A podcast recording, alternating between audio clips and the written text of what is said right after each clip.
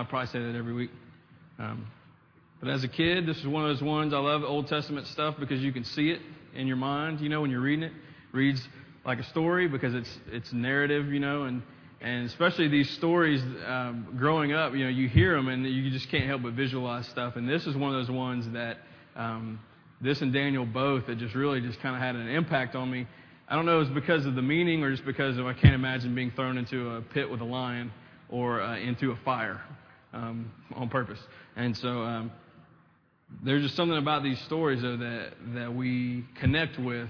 And so um, just let me sort of make sure that kind of catch everybody up on what exactly is going on with, with these. There are four people um, at the beginning of this book who are kind of the main characters, so to speak.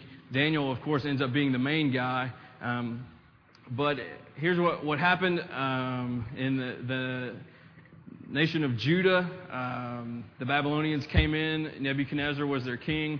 They came in and took over everything, destroyed everything, and, and brought all the, uh, all the Israelites um, back to Babylon with them.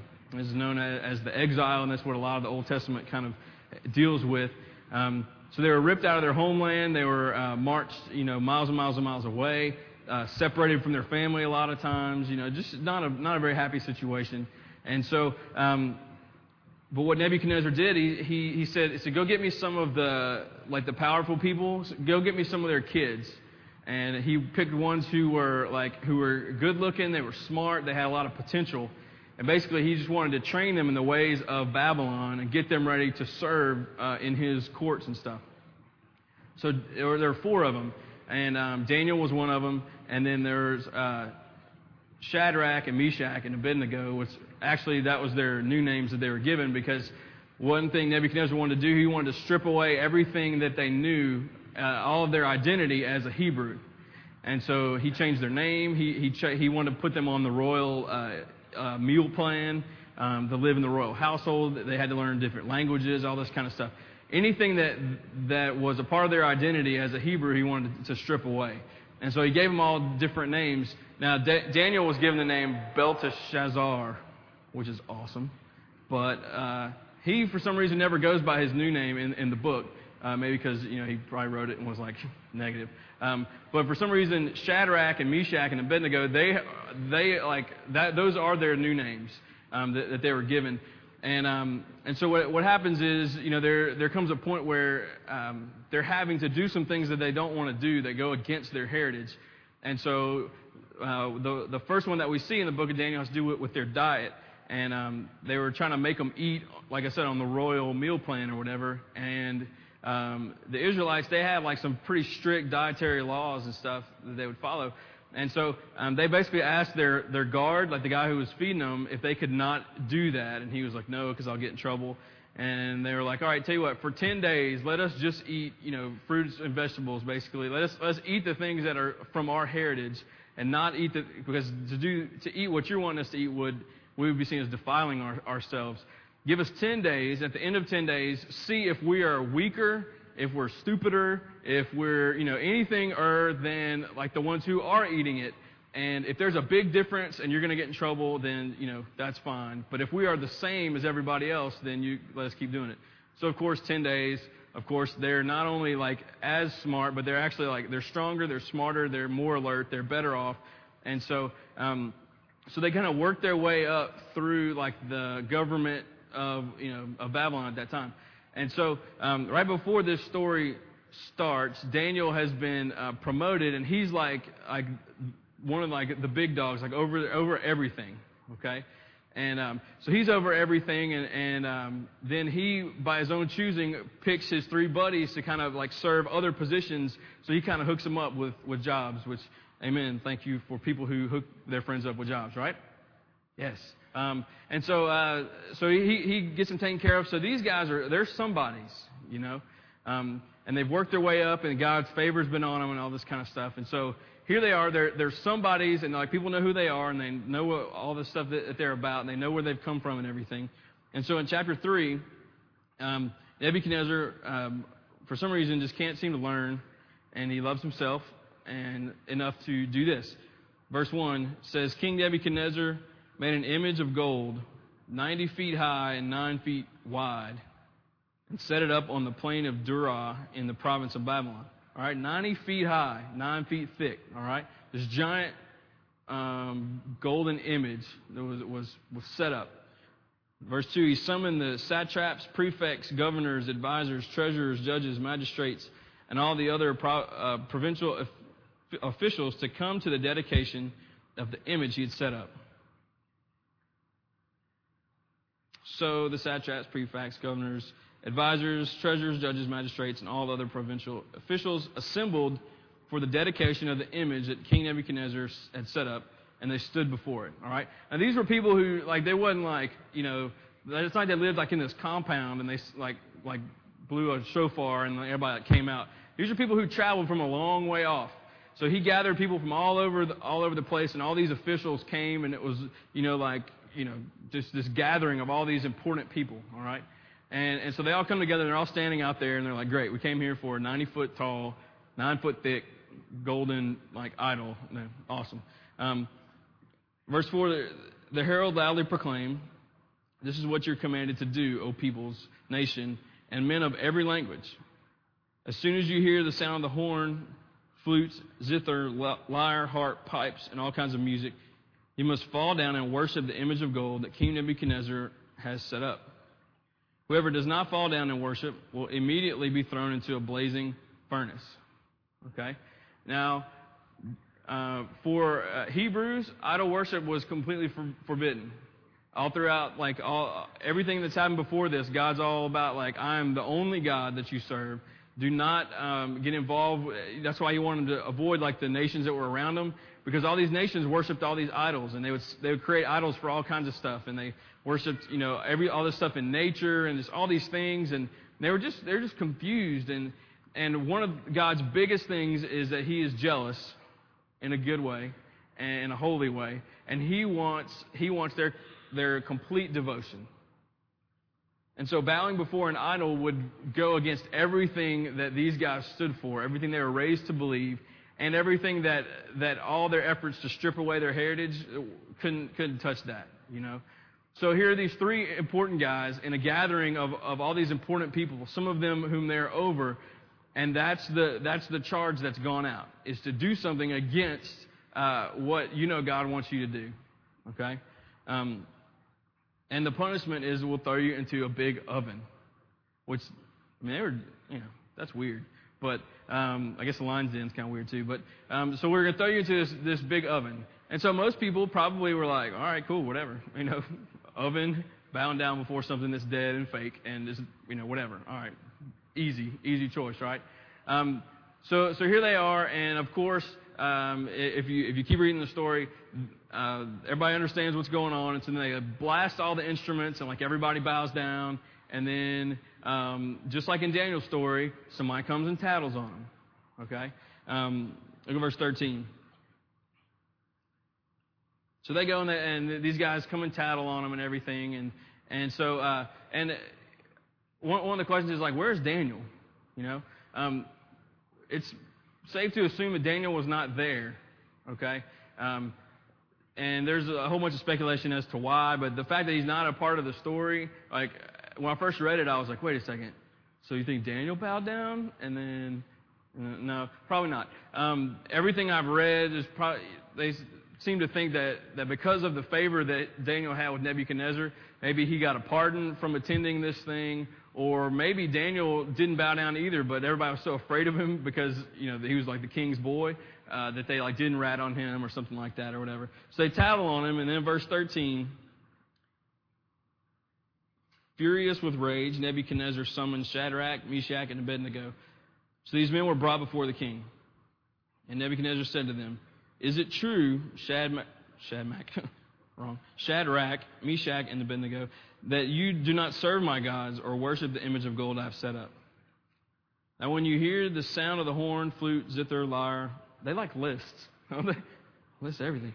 Uh, and pipes, no, no criticism, just saying. Um, They like lists. Some people do. Um, when you hear the music, if you are ready to fall down and worship the image I made, very good. But if you do not worship it, you'll be thrown immediately into a blazing furnace. And then, listen to this, and then what God will be able to rescue you from my hand. All right? Kind of kind of pushing their buttons a little bit, you know. Um, and so he, he kind of gives them like a second chance. So you could tell that, that he, he kind of likes them, and he's like, and he, maybe he didn't see it. Maybe he's, you know, all these people who were jealous of these guys are the ones who ratted him out. So maybe he was like, you know, all right, let's let's try this one more time, guys. Hint, hint. Like, let's try this, so I don't have to kill you, you know, whatever. Um, and so what, what I want us to do, like, first of all, is um, we're going to just look at their response to him because it's it's awesome. Um, but their choice to not bow down to this idol is kind of what we looked at last last week, as far as um, you know, with, with, Daniel, it was is you can't pray to anybody uh, except the king for 30 days, and he refused to do that, and that's why he got thrown in the lions den. And we talked about how um, how his heart was was ordered in the right way, where um, his relationship with God and prayer to God and the commandments of God um, were greater than this rule that was passed down. Um, that was more important. And so the order of his heart, I mean, like, like serving the Lord, pleasing the Lord, that relationship with God was, was the most important thing. And um, John Ortberg talks about how, uh, how false it is that, um, you know, people are talking about how, how our lives need to have balance, you know, and a balance of all this kind of stuff. And his big deal is like, no, no, no, no. Like, balance is not what we need. Order is what we need. Um, he said, You look at the life of Jesus, Jesus did not have a balanced life at all. His life was very unbalanced, but his life was ordered with, with the right things, with ob- obeying the Father and with loving people and with accomplishing what God brought him here to do. Same thing with Paul. There's all kinds of examples. And so we kind of talked about how, like, how Daniel's heart just had, it, he had that right order. And the thing is, that it says that, that he prayed every day three times a day. See, that's where, that's where that, that order comes from. We see in this story the, the same thing. These three guys who probably, like, probably had the same prayer uh, discipline as Daniel, because uh, Jewish exiles, what they would do is they would, they would face Jerusalem whenever they would pray during their, their times of prayer. Um, that's why Daniel went to this window because it faced that way. Um, probably these guys had that same discipline in their own lives because they grew up together and they came through all this stuff together. Um, their hearts were ordered properly because as soon as they said, You're going to bow to this idol, and everybody bows down, I mean, I doubt they were like there all like interlocking arms, you know, like united front kind of thing. Um, chances are there's this big, you know, group there, like maybe they weren't standing by each other. Maybe they didn't have like hand signals worked out. You're going to bow? I'm going to bow? No? Yeah, no, you know, like whatever. I will if you will. Like I won't if you won't. None of that. Um, they they made this this decision, and their choices reflect that their hearts had the right order to them. And that's kind of what we talked about last week. That you can you you can look at the choices that we make, and you can see what your heart looks like based on the things that you're choosing. And I kind of want just before we get into this this section, I just kind of want to ask it rhetorically, of course, have you learned anything about your life in the past week since we talked about it last Sunday? Have you learned anything about the order of your heart? Was there ever a, time, you know, where um, you realized, like, wow, I just chose my job over my kids, you know? I just chose this, uh, you know, I just chose a friend over my spouse. Um, here's someone in need, and yet I was wanting to get home because I, I just got stuff to do or I've had a long day. Um, you know, there's so many things we can look at the choices that we make, and it really says a lot about our heart. Now, here's the thing. Um, I'm just going to touch on this and, and, and, move on. The prayer life that Daniel had and the order of his heart, like it's, it's no coincidence that those two things are like they're they're connected. And so for you and I, when when when we get those those points in life and we start to realize like, man, I'm I'm choosing myself over like God, over people, over like everything. I'm I'm acting so selfishly. Um, fixing that is not. We don't just resolve. You know, like that's it. I'm gonna I'm gonna not do that anymore. Um, what we need to do is is we need to connect with the Lord in prayer. Connecting with God in prayer, like that's that's where He tends to our heart, and He's the one that that reorders things. And so if you, if you you know you look at your life and if the wrong things are high on that list and the important things are low on that list, you can try all you want. But I mean to go with Jesus' analogy, I mean you're you are a, a branch that's been cut off of the tree and is laying on the other side of the yard and you're trying to produce apples. and you can't. Apart from Christ, apart from that vine, you're not going to produce any fruit. And I think that's one reason why so many of us are frustrated with our walks with, with God is because we're trying so hard to produce all this fruit, and the entire time we're on the other side of the yard from the vine. So, what God wants from us is that connection. And through that connection, He begins to, to tend to our hearts. And what happens is the way that He thinks becomes the way that we think. The way that He feels becomes the way that, that we feel. And His order is our order. And so if you're frustrated with your walk and you're just like, I can't seem to get out of this rut, I can't, whatever, I mean, just ask the most simple thing ever. Have you, like, have you been praying? Have you been connecting with the Lord consistently? Chances are the frustrating times in your life can be directly connected to the lack of prayer and the lack of connection to God. I'm not trying to be all legalistic, so you got to pray every day and have a you know seven minute quiet time at least, memorize a verse and whatever. I'm not saying that. What I am saying is that we've got to connect with God and we have to stay that way. And so if you're frustrated, like that's that's the key. Biblically, that's the key. All right? So here's Shadrach and Meshach and Abednego, and, and some more examples, especially from those four guys. Um, we see all of them just have that, that order. So here's what they say to the, to the king in response to him giving them their second chance. Verse 16 Shadrach, Meshach, Abednego replied to the king, O Nebuchadnezzar, we do not need to defend ourselves before you in this matter. Guts. They're very gutsy. Uh, we don't need to defend ourselves before you. Um, if, if we are thrown into the blazing furnace, the God we serve is able to save us from it. And he will rescue us from your hand, O king. Because remember, he asked them, I'm going to throw you in there, and then who's going to save you from my hand? And so they basically come back and say, um, The God we serve, he's going to be the one that saves us from your hand. Bruh. I added that. Then verse 18, But even if he does not, we want you to know, O king, that we will not serve your gods or worship the image of gold you have set up. I love that response. And this is not going to be about, you know, standing up against, you know, uh, sin and stuff, all that kind of stuff or whatever, and standing up against political causes and all that kind of No, no, no. Um, here's, here's, here's where I think God has for us tonight. Um, two, two things.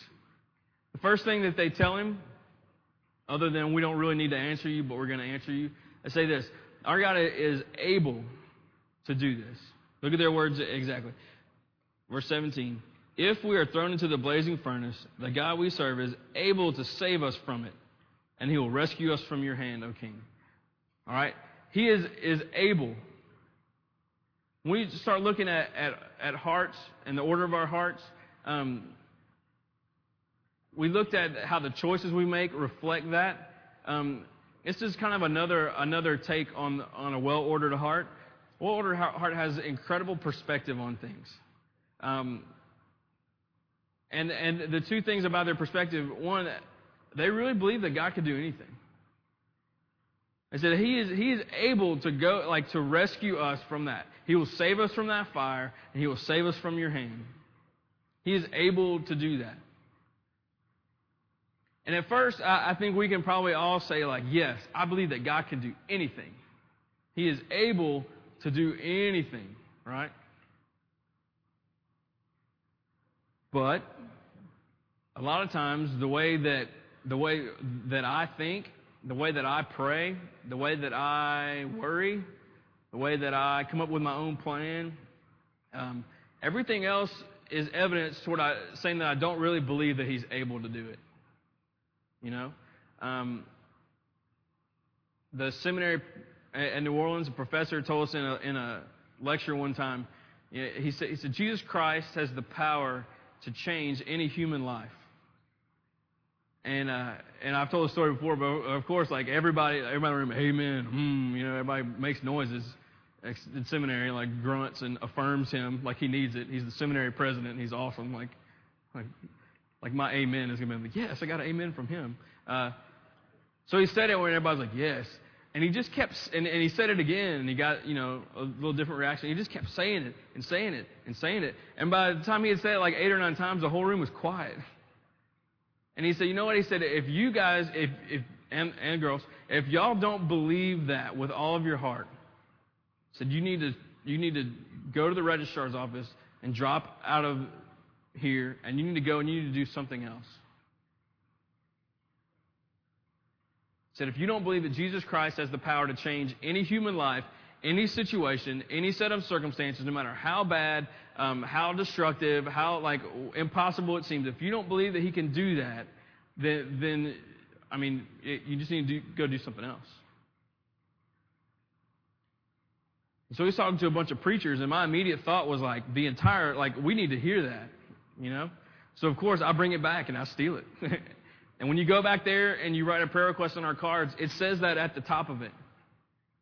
And that's to remind us of whatever request we write on that card. It says, Jesus Christ has the power to, dot, dot, dot. And you write a request underneath it. Because I believe God is trying to, to teach us and to make us into the kind of people who really 100. There's a fly up here. Um, Rodney?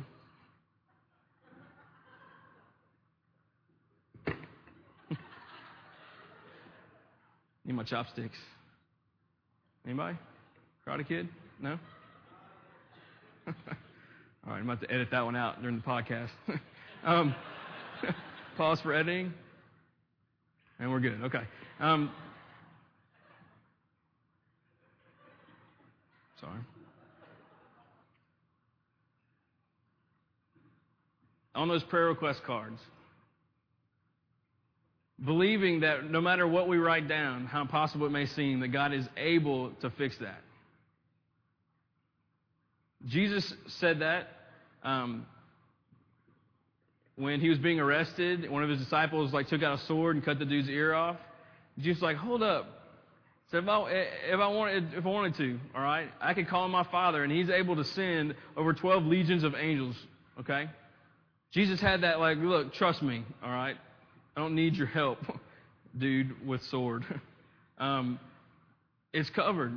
The Father is able to handle this. Paul said that same thing. To him who's able to do, um, was it more than we can hope or imagine?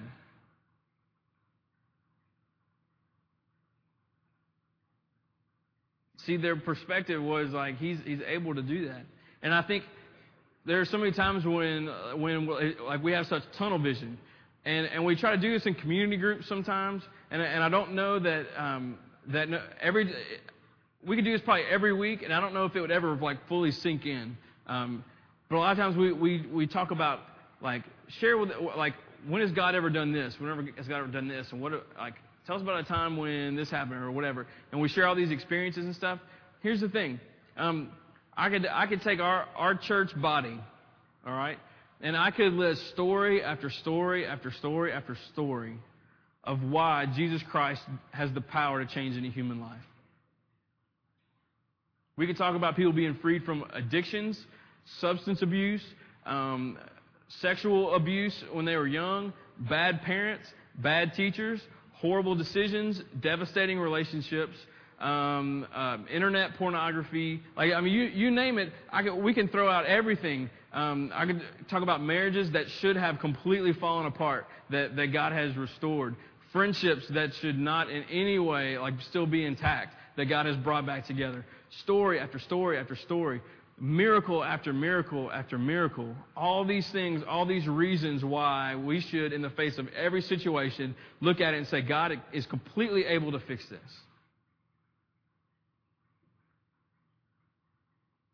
God overcame death, the most irreversible thing that we know, So when your relationship with your parents is really strained and you just don't think it's ever going to get there, you know what? He can bring people back from the dead. All right? He can go into a fiery furnace and rescue people. He can, he can close the mouth of a lion to rescue Daniel. He can do it.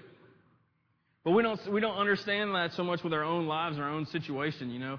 It's almost like we should just make this list of, of all these things that God's done in this whole reason and keep it in our Bible. And so every time we start to panic or worry or doubt or come up with our own plan or just, or, or we just kind of wonder in the back of our minds, yeah, can God really do this? I mean, this seems so impossible. It's just so, whatever. But we just, God's like, go to that list. And why I put a list in your Bible? Because the entire Bible is full of thousands of reasons why we should trust Him. Shadrach and his two friends, do you know why they trusted him? Because their entire lineage was full of miracles and reasons and powerful displays of God's glory, why they should trust him. And so there's no doubt in my mind, they're standing out there and there's this giant idol that's up there, and they could just look back over on their own lives and be like, you know, we should be dead. We should be living in a hut out there with all of our people. Like God is he, he, rescued us. He's, he's provided jobs for us. He's provided favor for us. Our ancestors, like he rescued them from slavery, and they can go back and court, all this kind of stuff. Surely all those things built up, and they're like, why in the world would we doubt God's ability to take care of us in this moment? I don't know where you are in your life or what's going on, or the thing that, that you love to watch movies because you can escape it. You know, you love to watch a football game because you're just not thinking about this thing that just makes your entire countenance just sink. I don't know what those things are for you. Those things that, that you had like an hour or two away from it, and all of a sudden, like you think about it, and you're like, oh, it just has that effect. I don't know what it is, but I can guarantee you this God's able to fix it. God knew before it happened, and He's involved in every aspect of it now, and He knows the result. He's completely able to do it. So don't you sit back and complain and whine and wonder and doubt and come up with your own plan. We got to man up sometimes and be like, you know what, my guy can take care of this. Their perspective is a reflection of their well ordered hearts. One, because they knew he was able. The next thing they do, verse 18, but even if he does not, we want you to know, O king, we will not serve your gods or worship the image of gold you've set up. Here's the second thing about their perspective. One, they knew he was able. The second thing kind of has, has two parts. One of one, one, part A, um, they knew that he might not do it. Now make sure that you hear what I'm saying and you're not hearing stuff I'm not saying. Okay? Um, they knew that he might not rescue them from that situation. And really, they were, they were okay with it. Because you know what? They had seen God not rescue them before and not rescue their ancestors before. And see, in, in, in your life, like you may really want God to, to do something. And with all of your heart, you just want Him to take something away, to fix something, to make something better, or whatever. And it's very, very possible that God may leave that in your life.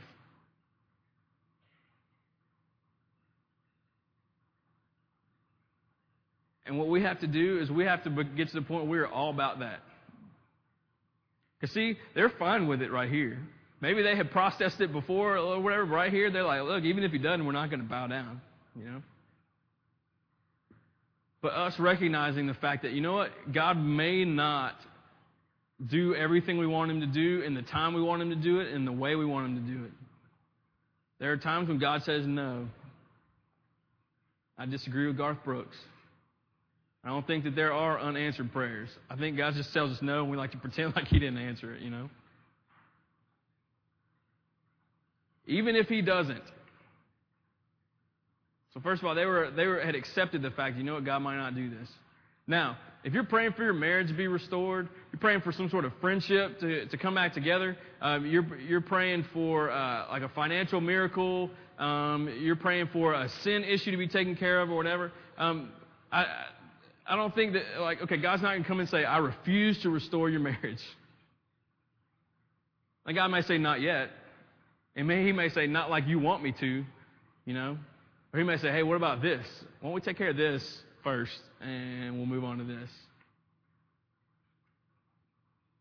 But you know what? There are some other things where God just is like, no, sorry. And there's a reason for that. That's why minute Jesus is saying, like, God is able to bring all these angels down and take care of this. Yeah, but you know what he was doing right before that? He was praying, God, please don't let this happen. But he said, No, but but it's about your will and not my will. That's what Paul said when he, he was talking about that thorn in his flesh. He's like, I beg God to take it away. Please take it away, take it away. And God said, No. Said, You don't need me to take it away. What you need is my grace, which I have given you, and it is sufficient. It is enough. You think you need this to be taken away, but what you really need, you already have. So won't you just embrace and love and just be saturated in what you have, which is me, and let everything just take care of itself? And for us, when we have these situations that are burdening us, one, we have to have that faith and that confidence that God is able to do it, but also have to trust in His sovereignty that He may not do that. Or He may do that in a way that's different than we think, or in timing that is not what we would want. And that's a hard thing to do in those things that are burdening us to be like, it's just okay, your time, your will, your whatever. It's hard to do that and really mean it. But again, it goes back to connecting with Him. When we're laying on the other side of the yard and we're trying to bear fruit, it's not going to happen. When we're connected to Him, that's, that's where He tends to our hearts, and our hearts start to look just like His.